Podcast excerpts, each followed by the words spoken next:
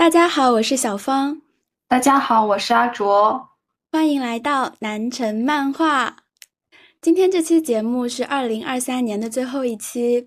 每年到了这个时候，我们嗯两个人如约开始录制这期节目的时候，总觉得会为年末增加一些温馨幸福的感觉。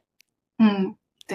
就想到我们这个节目也已经又坚持做了一年，也要给自己鼓鼓掌呢，是不是阿卓？是的，我们陆陆续续做下来，竟然坚持下来了。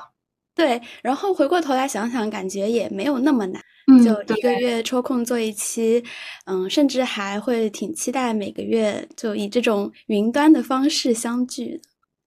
嗯，对，然后那今天我们呢，准备在去年的这个基础上进行一些升级。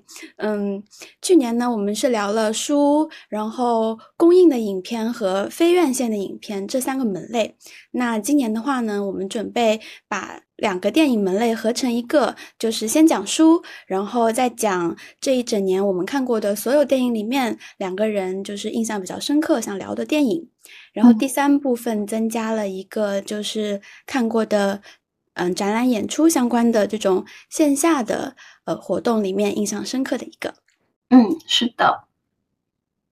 好的，那么我们就从书开始，要不先阿卓先介绍一下今天啊，今年你想分享的书。嗯，好的。嗯，今年我想分享的一本书呢是。嗯，大家都很熟知的村上春树的一个作品是他的处女作，名字是《且听风吟》。嗯嗯，然后这部算小说吧，然后它主要呢贯穿全文的可能有四条故事线。嗯，然后一条呢是第一人称的我，他回老家过暑假，然后从酒吧捡回来一个失去意识的女孩，然后他们之后呢又偶遇，然后吃饭看海。嗯，但是在暑假结束的时候呢，虽然他们终于好像能够互相坦诚的表达自己的心意，或者嗯交流发生过的事情，但是到最后也什么都没有发生，然后慢慢的失去联系。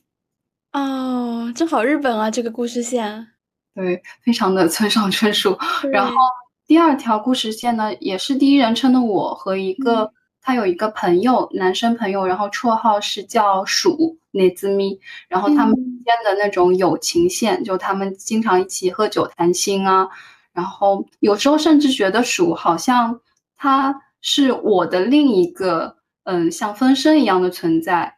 他啊，这种设定也很村上春树。对，不是一个真实的我，只是我和另一个我在我们在交流，然后可能互相就是那种嗯。两个极端，或者说意见相左，然后自己与自己在争论。哦，一个天使，一个恶魔的这种感觉。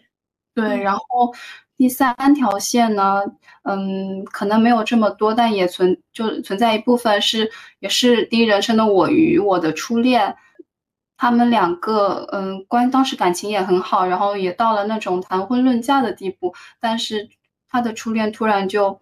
嗯，因为患抑郁症而自杀了，对。然后最后一条线呢是，嗯，我在听一个广播电台节目，然后突然听到好像一个高中时代的女生，就是同一个班的女生，她为自己点了一首歌，然后并且是嗯讨要她几年前借给我的一张那个唱片，是呃沙滩男孩的加利福尼亚少女。嗯，然后我就去，嗯，唱片店，因为我已经找不到这张唱片了，就去，嗯，唱片店又买了一张唱片，想要还给他，但是我联系了各种老师同学，都是找不到他，然后这件事也就这样无疾而终了。嗯，然后其他还插在里面的一些其他的邂逅啊，和他什么收留的流浪女孩之类的。所以就是这个故事，就是我和我生命当中的女人和爱情们，是吗？嗯，对，嗯，也可以这么说吧。然后我觉得，就村上春树，他就是描写一切都感觉那种淡淡的，淡淡的，对，嗯，漫不经心的，但是又是好像能让人觉得很有有点悲伤、忧伤的那种感觉。是的，我看过一些他的其他的作品，但正好就是没有看过这部《且听风吟》嘛，就感觉村上的文风一直就是会把一些奇幻的东西穿插在日常当中写，然后有的时候你就分不清他写的到底是他的想象还是真实发生过的事情。对，我觉得这个真的很有意思。对，然后他而且他会在人物的对话之间突然会冒出一些就什么小说家的名字啦，那种什么爵士乐的那种。取名啊，什么就一堆混在一起，让你觉得云里雾里，是会有一点，嗯。而且我觉得他就是像这本《且听风吟》，可能跟其其他小说也是，他就是会总会有一些，嗯，让人很有共鸣，然后又有点讽刺意味的一些金句吧。哦，可以举几个例子。嗯，好呀，好呀。他文章中是说他引用的一个小说家的，嗯，一个句子，他就说，比如不存在十全十美的文章，如同不存在彻头彻尾的绝望，嗯，然后还有就是还有一段我看了，我觉得印象很深刻。他说，如果你志在追求艺术、追求文学，那么去读一读希腊人写的东西就好了，因为要诞生真正的艺术，奴隶制度是必不可少的，而古希腊人便是这样。奴隶们耕种、烧饭、划船，而市民们则在地中海的阳光下陶醉于吟诗作赋，埋头于数学解析。所谓艺术，便是这么一种玩意儿。然后，至于至于半夜三点在悄无声息的厨房寻找电冰箱里食品的人，只能写出这等的文章。好真实啊，好可爱，但是又嗯，对，所以这本书我觉得我还是蛮就是印象深刻的吧。嗯确实，就是你刚刚说的那些，就是在生命中曾经浓烈过，然后又逐渐淡去的感情，就是这样的桥段，就是也非常让人觉得有共鸣。是的，嗯嗯，而且就是嗯，然后在看这些文章的时候，还能感觉到他们每个人物他们的那种孤独吧。虽然他们之间在交流，但还是每个人还是一个独立的个体。就是要承受自己应该承受的一些东西，嗯，然后他有描写一个片段是，嗯。在一个火星上，可可能是他想象出来的东西吧，是一个火星上，然后曾经有人在那里挖井，哦，他们就一直往下挖，一直往下挖，但是什么都没有，然后有一个人他到了火星，然后他就去走那个井。走着走着，发现他走出了走走到了地面上，就是那个他挖了很多很多井，然后他们可能都是共通的哦。你走着走着，你不是走到地下，你而而是走到地面上那种。哦，嗯，然后就觉得，然后村上春树他有说，可能每个人他有自己一个人的世界，但是可能在最深的地方，大家又都是相通的，就是哦，是哈。孤独也能让人相通。嗯，没错。虽然大家感到孤独的不是同一件事，眼前也有各种各样的难题，但是，嗯，会有一些时刻让我们觉得底层的那种挣扎和努力生活着的感觉是很像的。是的，嗯啊，会好感动啊，我感觉。对，就看了还是挺有感触的。哦，阿卓看的是日文版还是中文版？我这次我看的是中文版的，嗯嗯嗯嗯，那你有什么看他的这个契机吗？为什么会突然找出这本古早的书？哦，是那个那个 Miki 推荐的。哦，嗯，他还在，他很好笑，他还在行李箱里，好像从嗯来日本的时候，行李箱里还放了村上春树的书呢。哦，那我我也特别理解很多，就是学外语的人也好，就是对日本文学的最开始的了解，可能都是从村上春树开始，因为他也比较好读，然后他的一些思维啊，一些写法也都很日式哈，嗯，非常具有代表性。嗯，我听你介绍，我感觉，嗯，这本书应该会比《挪威的森林》更有意思。对我而言哈，是这样。可以的，好的，列入明年的那个想读 list。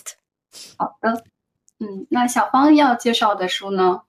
嗯，我今年想介绍的一本书呢，是我发现的一个系列，就是它可能不能完全称为书，就是它的那个主理人呢，把它定位是叫做 MOOC，就是 M O O K，介于 magazine 和 book 之间的那种定期推出的，但是质量又呃像书一样的杂志。嗯，好高级的说法，就是可能我的表达也。没有太准确，但它的名字就是叫这个读库，然后装帧非常的简单，然后每一本是一个，嗯，只有用一种颜色来点缀它，然后每一年会出六期的这么一个杂志，嗯，然后非常打动我的是里面有一篇文章叫做《我在北京派快件》，是一个嗯在底层的嗯苦力打工者。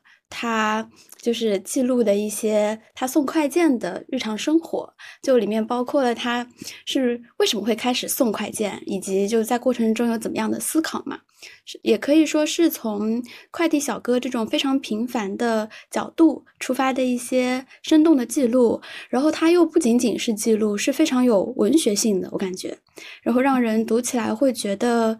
嗯，第一很好读，第二呢，就是嗯非常有共鸣吧，因为我现在也成为了一个北漂的打工人。嗯 嗯，就他，我这一本其实是二一年出的，二一年夏天吧出的了。嗯，我是在嗯有一天逛街的时候，在一家打折的书店里买到的。嗯嗯，当时我就是觉得他这书里面一篇一篇小的。文章很适合现在这种碎片的办公室时间，在午休的时候看这一篇。我在北京派快件，就是突然觉得很多感触跟我当下的一些情绪非常吻合，甚至都给我看哭了。嗯，我能理解，就是在同一个城市，然后有另外一个这样的人，然后他也在这种。嗯，体验着，然后生存着。对，就是他们那种快递小哥，看似可能门槛比较低的工作，但其实也有很多辛酸。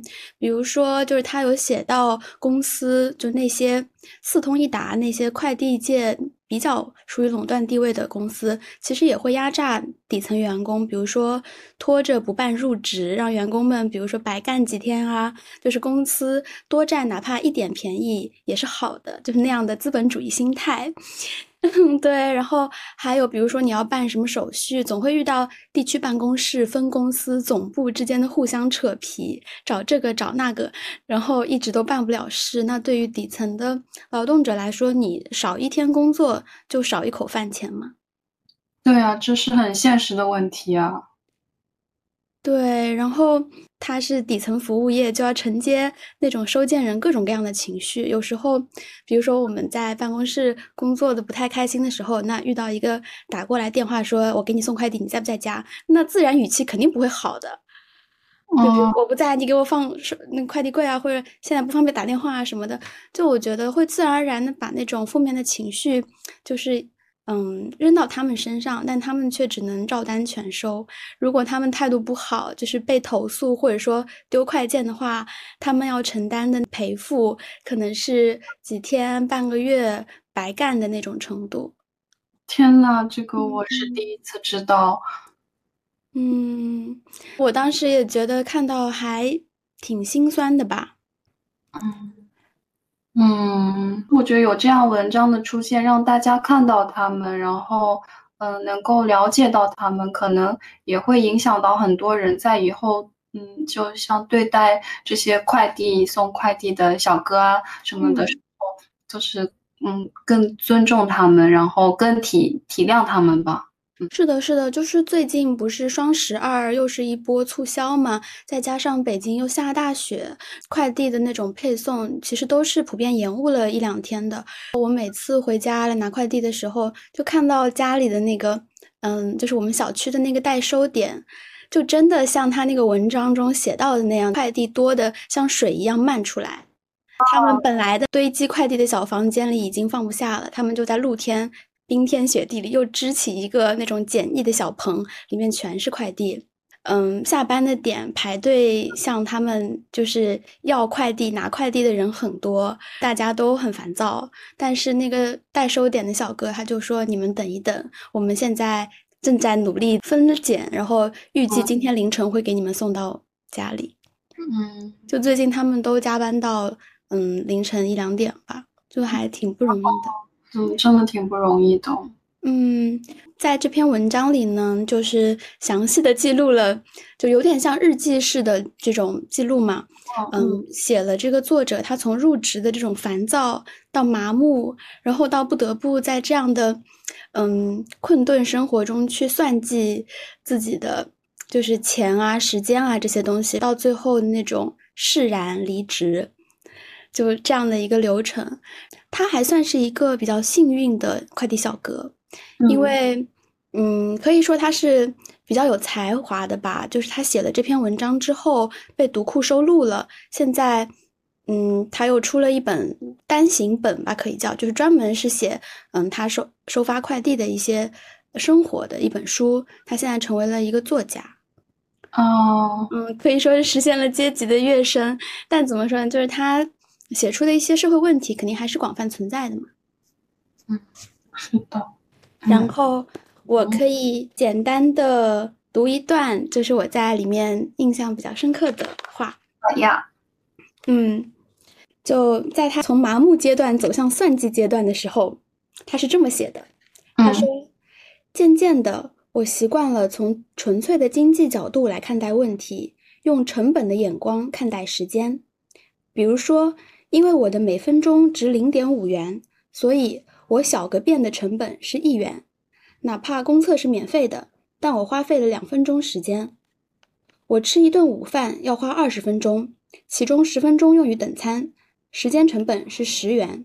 假如一份盖浇饭卖十五元，加在加起来就是二十五元，这对我来说太奢侈了，所以我经常不吃午饭。为了减少上厕所，我早上也几乎不喝水。在派件的时候，假如收件人不在家。工作日的白白天，约有一半的家庭没人。我花一分钟打个电话，除支出零点一元的话费外，我还付出了零点五元的时间成本。假如收件人要求把快递放去快递柜，我将付出更多的时间成本，而且往快递柜里放了一个快递还要付零点四元，那这笔买卖我就亏本了。如果收件人要求改天再送到家里，我将亏损更多，不仅打了电话，还将付出双倍的劳动时间。这些还只是顺利的情况。假如电话没人接听，我将在等待中白白浪费零点五元。还有的电话打通后就很难挂掉，客户百折不挠地提出各种我满足不了的要求。有时打完一个电话后，花出去的时间成本已经超过了派件提成，可这快件还在手上没送出去。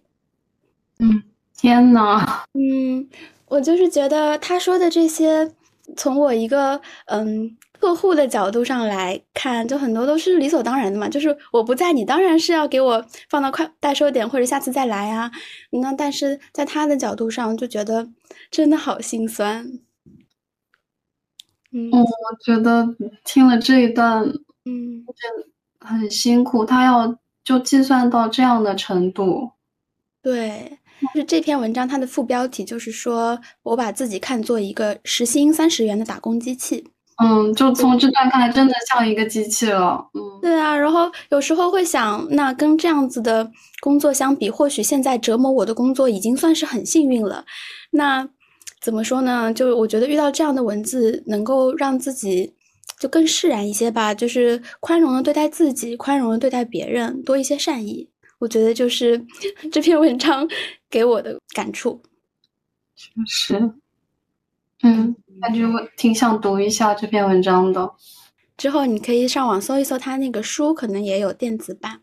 好的，嗯，然后，哎呦，我真的是一开始讲就停不下来。就是对于这套书，我其实还蛮有感情的，就是想稍微介绍一下他的这个主理人。就这也是一个，嗯，了解了之后我才知道，这是文化圈非常有名的，是吧？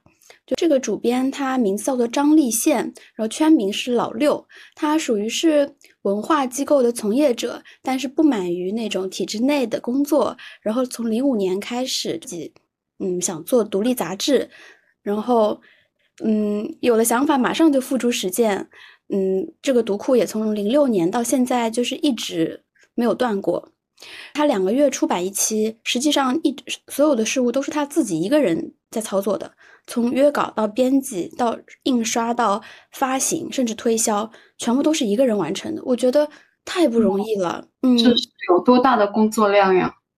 对，而且十多年了，一直坚持，就可以说是又有情怀，然后又有实干精神，然后还要具备一定的商业逻辑。你想他自己从零开始做，会遇到多少同行大公司的那种打压？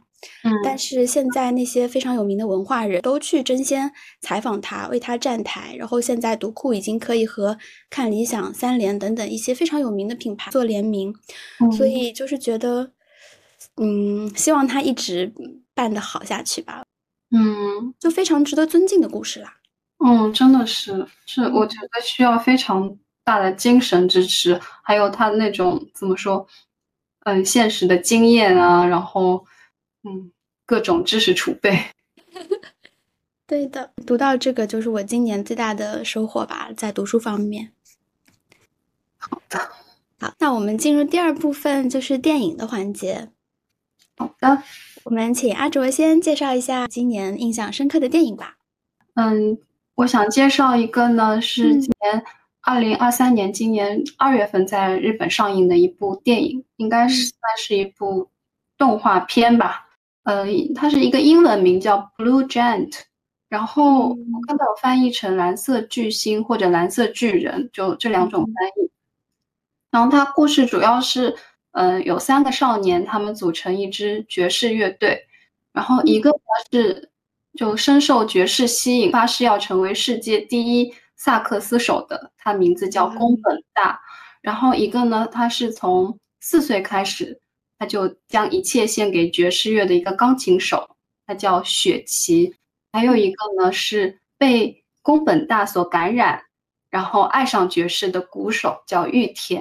他们就是从一开始的默默无闻，到最后，嗯，到东京门槛最高的一个爵士酒吧演出，就一个很比较励志的故事。嗯嗯，虽然我对爵士乐乐了解的不是很多嘛，但嗯，也是很享受爵士的。然后主角他就一直说爵士乐就是很热血、很激烈。嗯嗯。在看电影过程中，然后听他们的表演的时候，真的一直处于那种激动又热泪盈眶的状态。哇，那那个音乐太那种现场真的是太棒了，特别是在电影院里。嗯嗯嗯嗯，这部电影当时好像上映的时候也是掀起了一阵热议的，但我没有来得及去看，实在是太可惜了。下次在嗯在家里面。嗯，不过听刚刚阿卓的介绍，感觉就是他整个故事线有点像之前我们一起讲过的《犬王》，就也是嗯，大家从小有个音乐梦想，然后一起努力走到了最大的舞台那种。是的，嗯，嗯，有点像那个那个情况，但是他们可能受到的阻力就相对少一点，对，也就是可能情况不太一样那种。嗯嗯嗯嗯嗯。哦，那我想问一问，就是这个蓝色巨人，它的这个设定是现代吗？还是现代？现代，嗯啊，现代当下，哦，对，现代当下，嗯，就其中里面有好几首嘛，然后我最喜欢的一首是他们是有一次，嗯，拿到一个比较大的演唱，呃，表演机会，是在一个 face 里面作为一个压轴表演前的一个电场节目吧。哇哦，对，然后。嗯，在节目演出之前呢，这些嗯演出人员有一次聚餐，然后当时那个压轴节目的那个主角他也来了，然后他就很看不起主角 啊，有点懂，就是开始耍大牌了。对对对，然后但主角也，嗯，他反正心里肯定是很生气，但是也是认真的跟他说，那到时候请你好好的听我们的演出就好了。嗯嗯嗯嗯。对，然后他们那首演出我就超喜欢，名字是叫 New，N E W New，就先是非常就是那种气势磅礴的萨克斯开场，然后再钢琴和嗯鼓声就非常的真的很好听。现在在那个 YouTube 上也也能听到，就那个 OST。嗯嗯嗯。那我有一点好奇，就是如果是漫改的话，也就是说音乐的部分是电影制作方加进去的，对吧？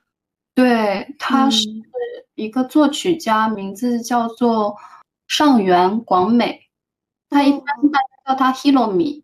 对，他是出生在日本，但是现在住在美国的一个作曲家。然后查了一下，发现他当时其实在嗯东京的奥运会上也有表演出。我好像对这个名字有点印象，他应该是一个很有名的钢琴钢琴家。对他很有名，他从小就非常的就就很天才，有才气。然后嗯，就是一个钢琴手嘛。但后来他到美国，他学的是编曲。哦，原来转型了。哎呀，那我不知道哎。对，但他真的钢琴的那个弹的非常，我有一点印象。当时他出场的时候，还就是有特别另类的发型在那个演出上，嗯，非常的有 那种。标志性，就是很，嗯，一眼就就一眼就能看到他那种感觉，嗯嗯嗯，特点，嗯，好哎，我觉得冲着他也值得去看一看这部电影。嗯。他是担任了作曲，然后还有其中的那个钢琴的演奏部分是他那。他的表演，哇，嗯，我觉得就是爵士乐，它之所以打动人，就是团队的合作是一方面，还有就是即兴啊，现场的这种迸发的感觉，会让人觉得很有生命力哦。真的，我觉得真的真的很好听，嗯嗯，非常推荐大家就看这部电影。嗯，好的。那感觉形成了一个闭环，就是你在看书的时候看到村上春树介绍爵士，然后看电影就是也有爵士的元素。对，嗯嗯，那小芳呢？你要推荐的电影？嗯，今年我看的虽然不是比较新的电影，但是是我觉得刷新了我对电影认知的一部作品，就它叫做《摄影机不要停》，是一八年上映的作品吧。这个导演呢，我也是第一次听他的名字，他叫上田胜一郎。嗯，对。嗯，然后好像说这一位上田先生，他就是本人是恐怖片和僵尸片的影迷。所以呢，他就以这个嗯僵尸片为题材拍了一部这样子的喜剧片。然后这个片子的结构呢，就是分成两部分，前半段就是展示完整的展示了一个嗯僵尸主题的无厘头影片。此时此刻，千万不要关掉这部电影，因为它的精彩在后半部分。就前半部分可能会有很多段落让你觉得莫名其妙、很无厘头。但这些都是有原因的，因为 后半部分详细的展示了拍这部片子的幕后的过程，嗯，就里面很多嗯，你感觉没有接上的台词，其实都是当时拍摄的时候有一些状况，有一些意外，比如说原定的演出者没有办法参演啊之类之类的，大家工作人员是花了十二万分的力气才把这个嗯影片拍下来的。哦，对，忘了说，因为它是一个直播形式的僵尸片嘛，所以相当于是一镜到底。嗯，就是对于现场的这个调度能力啊，然后对于这个意外的应变能力，其实都是要求极高的。所以，嗯，我觉得这个电影不仅仅是拍了电影及电影。幕后的故事，还拍了就是一个一群喜欢电影的人凑在一起，就特别有爱，然后又萌又燃的这样一个剧组的故事，就还挺暖的。是的，我当时也是是在日本看的嘛，然后看完非常的激动。嗯，真的就是它的结尾就是有点哭笑不得，但是又觉得好想为他们鼓掌。对我就是觉得，嗯，感觉对电影的爱又。加深了很多，嗯，还买了他们的那种袋子、帆布包和那什么钥匙扣之类的。嗯，对，就他们的那个海报也是非常有视觉冲击力的嘛。对对对，它的标题叫做“摄影机不要停”，后面还有一个感叹号。嗯，是的，这种也是比较少见的。嗯，它当初好像上映的时候，刚开始只在东京的一个某个小影院上映。后来对对发现就是大家口碑非常好，然后马上就是嗯扩展到全国。是呢是呢，我也查到了，好像说当时在新宿创下了连续七十二场满场的这个上座率，所以就扩展到别的影院开始放了。我其实第一次知道这个作品，可能还是那次我们参加了那个关于 mini theater 的这个讲座，嗯，分享的那一次，大家很多嘉宾就是都在提到这个，嗯，摄影机不要停，说我们要向这部片子学习啊什么的。然后这么看下来，确实就算是他在嗯独立影院上映然后逆袭的一部作品了，就是从小众走向大众。是的，嗯。然后查了一下，他还获得了一九年的那个日本奥斯卡，也就是日本电影学院奖的最佳剪辑。嗯，那很值得。对对对，就是感觉低成本的独立制作能够走到这样大众面前，还获得这么大的奖项，就还挺感动的。嗯，是的。嗯，就戏里戏外有一些呼应哦。嗯嗯，对，它整个就是。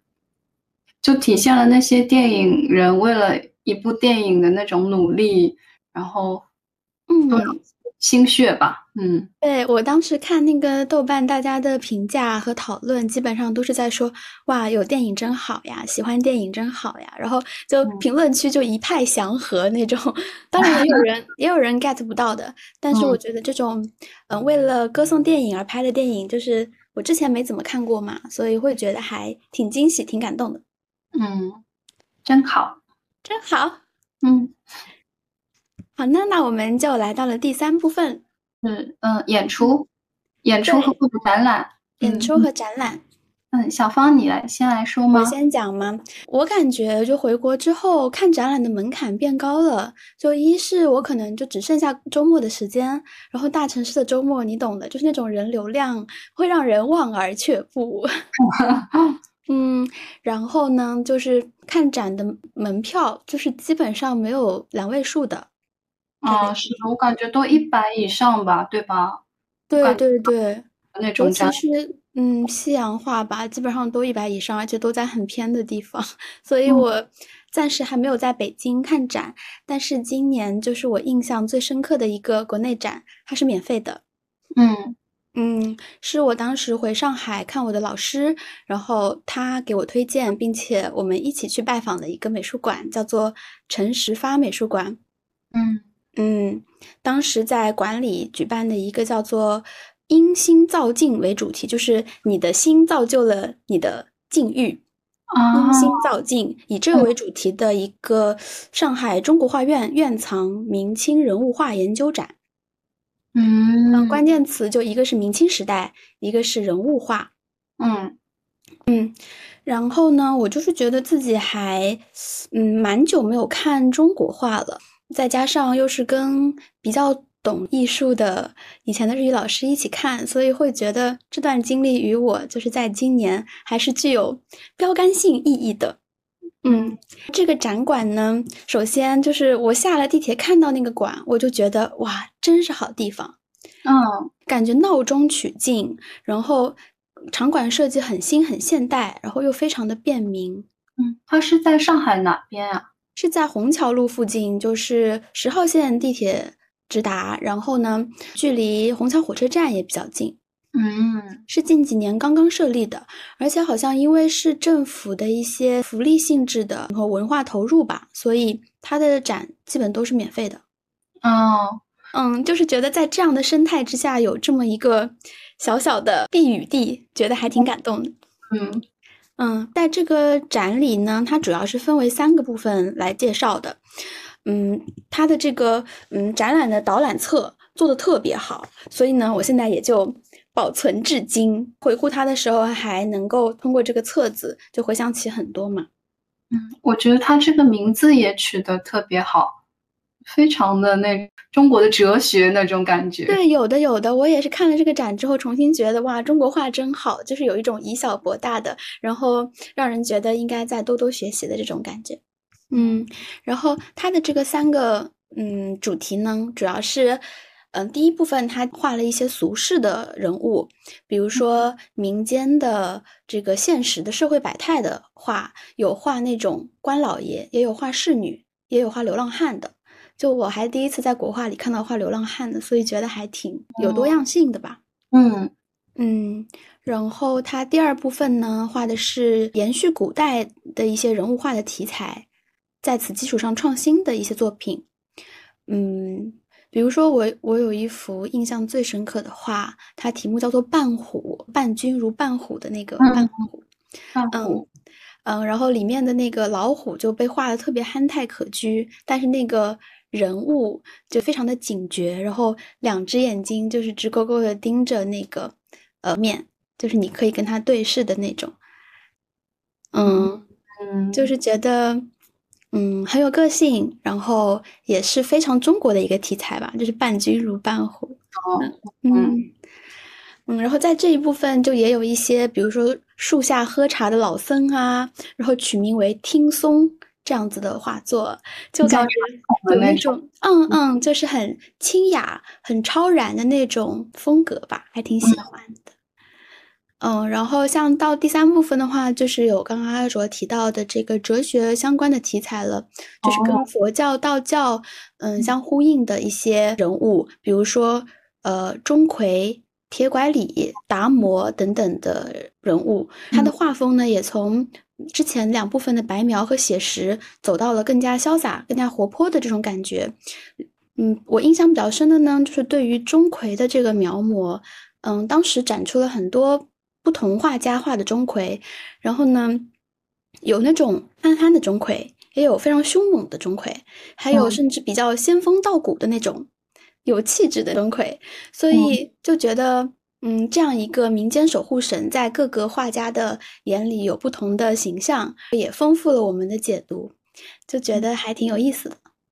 嗯嗯，听下来就很很好玩啊。嗯，对对，就所以我还蛮推荐，就可以去这个展馆看看的。而且当时人也很少，可能比较小众吧。现在还，嗯，它是现在还在那个展展展览当中。嗯，这个展可能已经结束了，但是它一直都会有新的展出来嘛。原来如此。嗯嗯，那它这个嗯地方，它是除了这些明清的。那个文人画什么之类的，还有其他一些东西。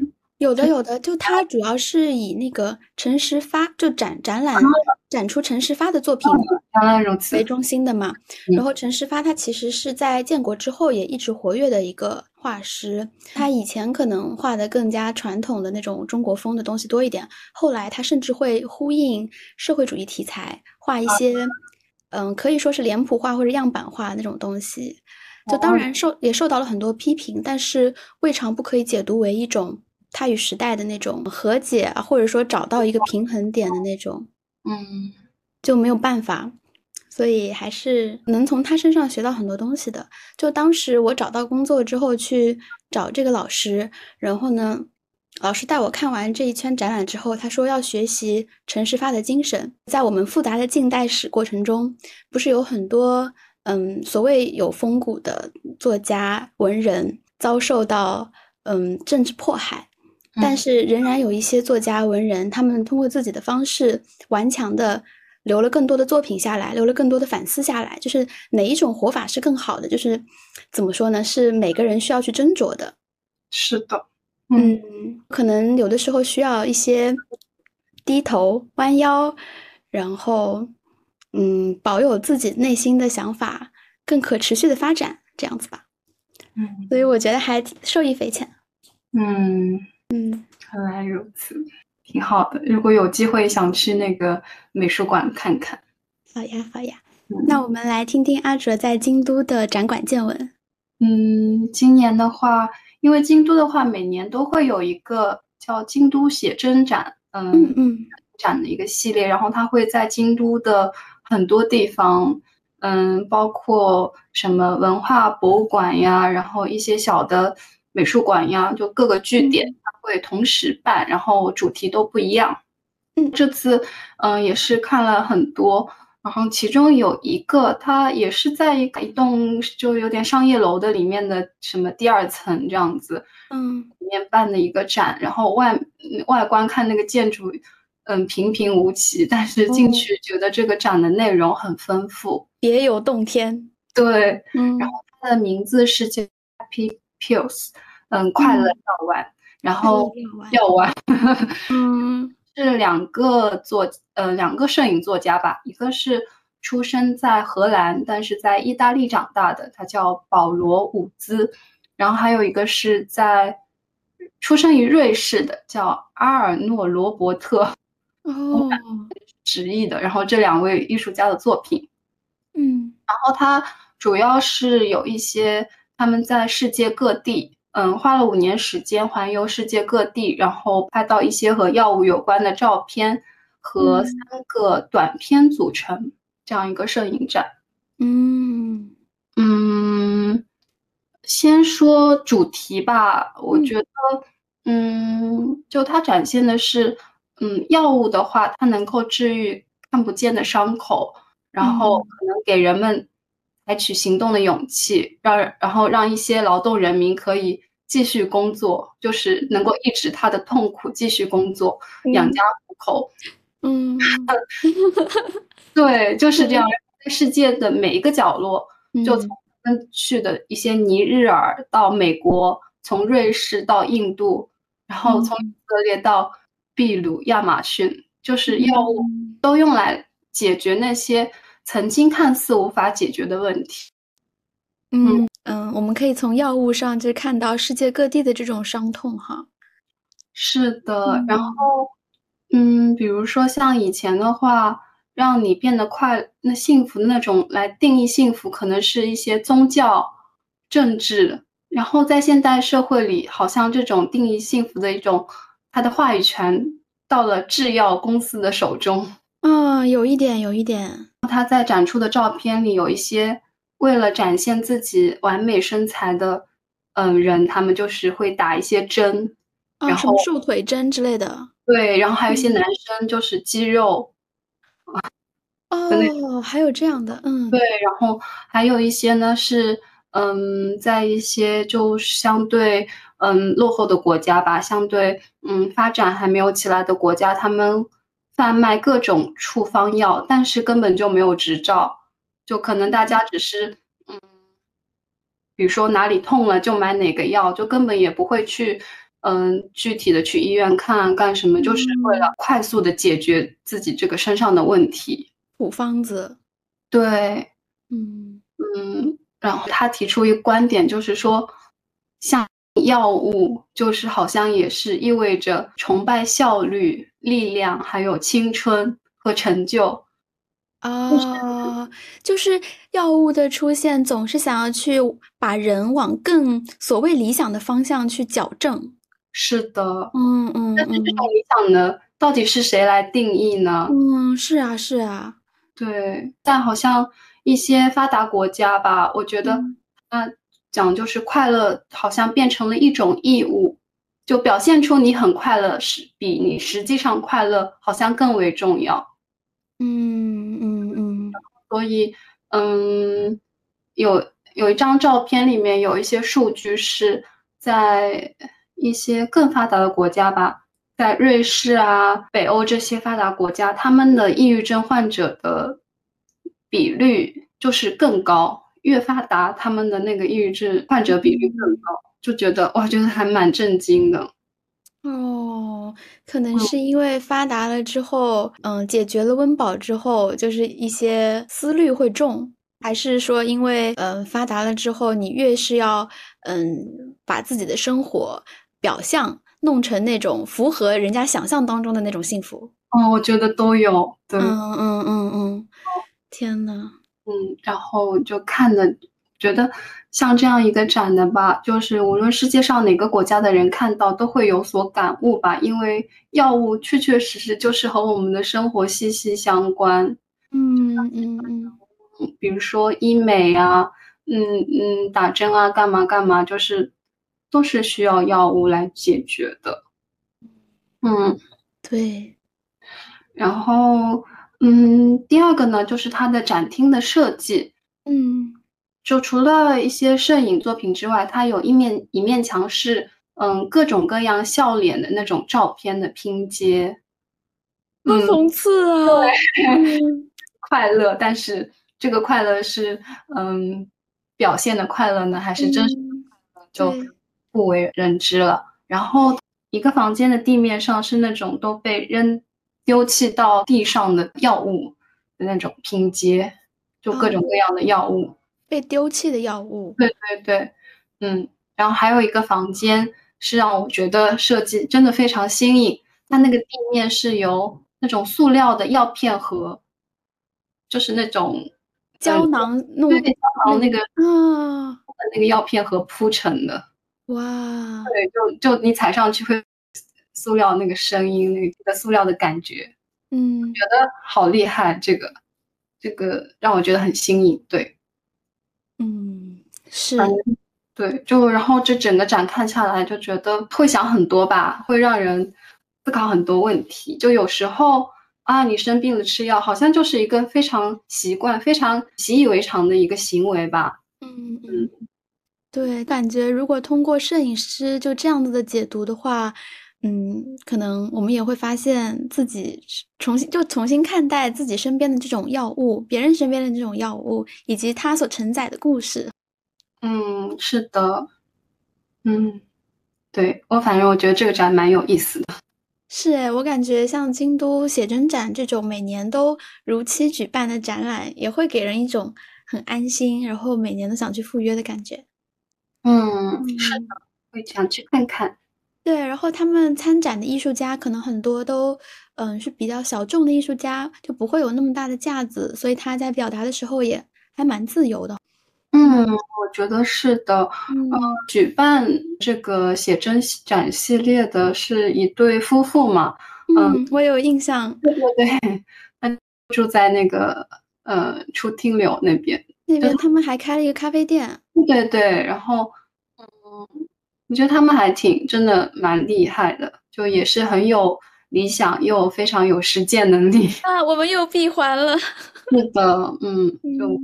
一直做下来了，对，嗯嗯嗯，对，是的，挺佩服这种举办者的，然后也很佩服那些参展的摄影师，就是像阿哲说的，就是全世界，嗯，就是游遍全世界，用同样的主题去串起各个地方的故事，我觉得好有意义，就有点像那种现代的吟游诗人。嗯嗯，确实说得好。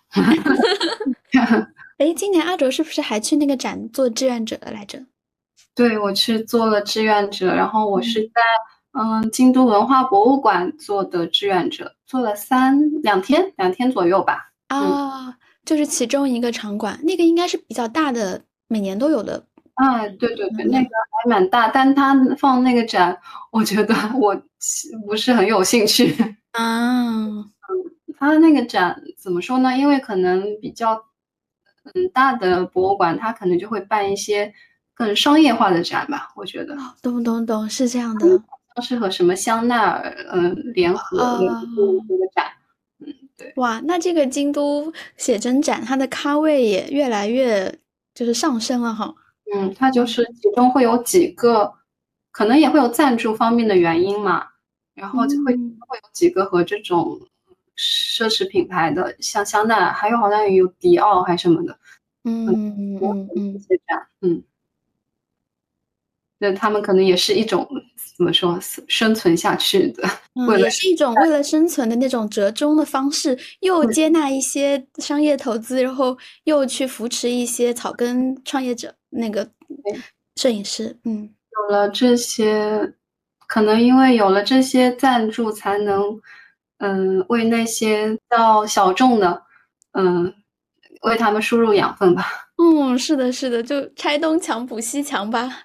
是的，嗯。嗯。嗯，真好，就感觉这样子聊下来，会觉得自己的一年过得还挺有收获的，在文艺吸取养分这方面还是没有懈怠的一年。是的，嗯，那我们最后要不要说一说，嗯，对明年的展望，或者说觉得自己今年最大的一个成长是什么？阿卓觉得哪一方面更想分享？嗯，今年啊，哎呀，我怎么觉得我一事无成？别这样，你看我们聊了那么多，就是这些输入肯定都是有有意义的。我之前也没有想过这一趴，但是突然觉得聊到这里呢，是不是应该有意识的，嗯，给自己来一个，比如说关键词也好，就这种来一个总结，或者说觉得，嗯，成长最大的地方啊，或者明年想要呃努力的地方。嗯，我们就畅所欲言环节。嗯，今年的话，我觉得今年可能因为我自己个人工作上的一些变动啊，也嗯，可能今年是一个就调整的一年，对，嗯嗯嗯，自己生活状态的一年吧。然后明年的话，我还是想要继续，嗯，把嗯继续，因为喜欢拍照，还是想要继续拍照，然后记记录生活。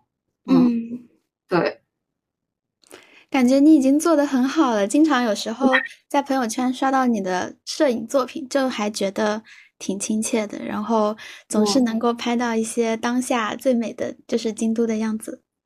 嗯，谢谢。嗯嗯嗯，我感觉就是今年我可能也算是嗯重新落地生根的一年吧。就我也是从嗯日本回到了国内，然后开始了自己第一份工作。嗯，虽然就是也不知道呃第一份工作能做多久，但是我现在越来越就是能够跟目前的自己和解，就是说嗯。在一个阶段上找到我的平衡点，然后呢去做我自己嗯想发展的爱好也好，职业技能也好，就是静候一些未来的契机出现，就可能没有那么焦虑了。嗯，这可能是一个嗯勉强算是个成长点吧。嗯，就可能很多东西都需要时间。就我觉得那个想要一下就找到自己。嗯，所适应的职场也好，一下就想要嗯有达到那种每个月收入都让自己满意的状态，就那种一蹴而就的心境，可能太年轻太着急了。嗯嗯，很好哎，就找到这样一种对你说平衡点，嗯，慢慢的融入社会。嗯，对对，可能就是吧。嗯，哎，今年的成长，我可能。嗯，可能是就今年我因为工作量增大，嗯，我感觉你真的好辛苦。度反正就嗯，想要就是就把自己的怒气塞给所有人，然后和那个一开始还和就现部门的部长也觉得和他相处的就觉得不是很舒服，但是我最近最近好像就嗯。这个问题好像解决了，嗯嗯，真好，嗯，就是慢慢的也适应了新的部门，然后嗯，相处了和就是嗯，怎么说呢？知道了和新部门每个人的应该和他们怎么样的相处方式，可能每个人他怎么说和他们的那种处理方式都不太一样，嗯，可能互相之间都有不同的磁场哈，对对，不同的点，然后。慢慢的适应了，对，嗯，真好。就我感觉，在我的角度看来，你也有很多成就啊。比如说，就是你们搬到了一个现在这样子这么呃温馨，然后又嗯格局这么好的房子里。我觉得搬家是一件特别需要勇气，然后又花很多心力的事情。如果说在那么忙碌的生活中，就是还怎么说呢？有条不紊的计划，并且落实了这种。搬家大程序，我觉得就好，非常值得为你鼓鼓掌。谢谢。嗯，对，搬家是挺辛苦的，但是我们因为每现在家也是在鸭川附近嘛，然后每天早上我去那个坐车的时候，都是在鸭川边上等车。哇，好浪漫，觉得好治愈。嗯嗯嗯，晴天的时候那个阳。那个树就也很漂亮，然后雨天呢，那个山上又飘着那种云啊雾啊，也觉得很美。哇，真好！这种自然风光离城市很近的感觉，嗯，我觉得是国内的城市人会觉得很奢侈的事情。对，然后明年的话，我想要那个多做一些运动。啊啊啊！那我们在这一点上也真是想到一块儿去了。啊，嗯。嗯，就是我也是从十二月开始，就是报了一个那种舞蹈班。哦，虽然就是有点不协调，但是正在努力的，就是想说每周嗯给自己安排一点运动。嗯，是怎么样的舞蹈呀？就是有一点爵士爵士舞。嗯。哇，好好好玩！我现在也刚刚开始，所以还暂时分享不出太多。我打算等坚持个。半年的，然后再来聊一聊各自运动的进展。好呀，那我们就对立下 flag。可以可以，阿卓是想做什么方面的运动呢？哦，之前也跟小芳讲过，就是骑自行车。嗯嗯嗯，真好。对，像明年就是可以练自行车。然后据说那个是那个叫什么 load bike，它是在你会你在熟练它之前，好像要花两三个月时间。哦，真的吗？就是那种趴着骑的车是吗？对它，因为很轻，然后你的平衡度很难掌握，嗯，然后就要先熟悉它，然后再上路，这样子。好酷啊！好期待之后你的嗯嗯进步的点滴。好的。嗯，好啊，那我觉得嗯。怎么说呢？每到年末的时候，都会觉得很温馨，就都会努力的给自己找出了很多证据，证明这一年并不是白过的，并且和朋友的相聚总是会让我觉得未来一年充满了希望。嗯，是的，嗯，对，然后也很期待年末在上海和阿卓相见。你也太期待了。好的，那我们今天的节目就先到这里，我们明年再见了。嗯，明年再见，拜拜，拜拜。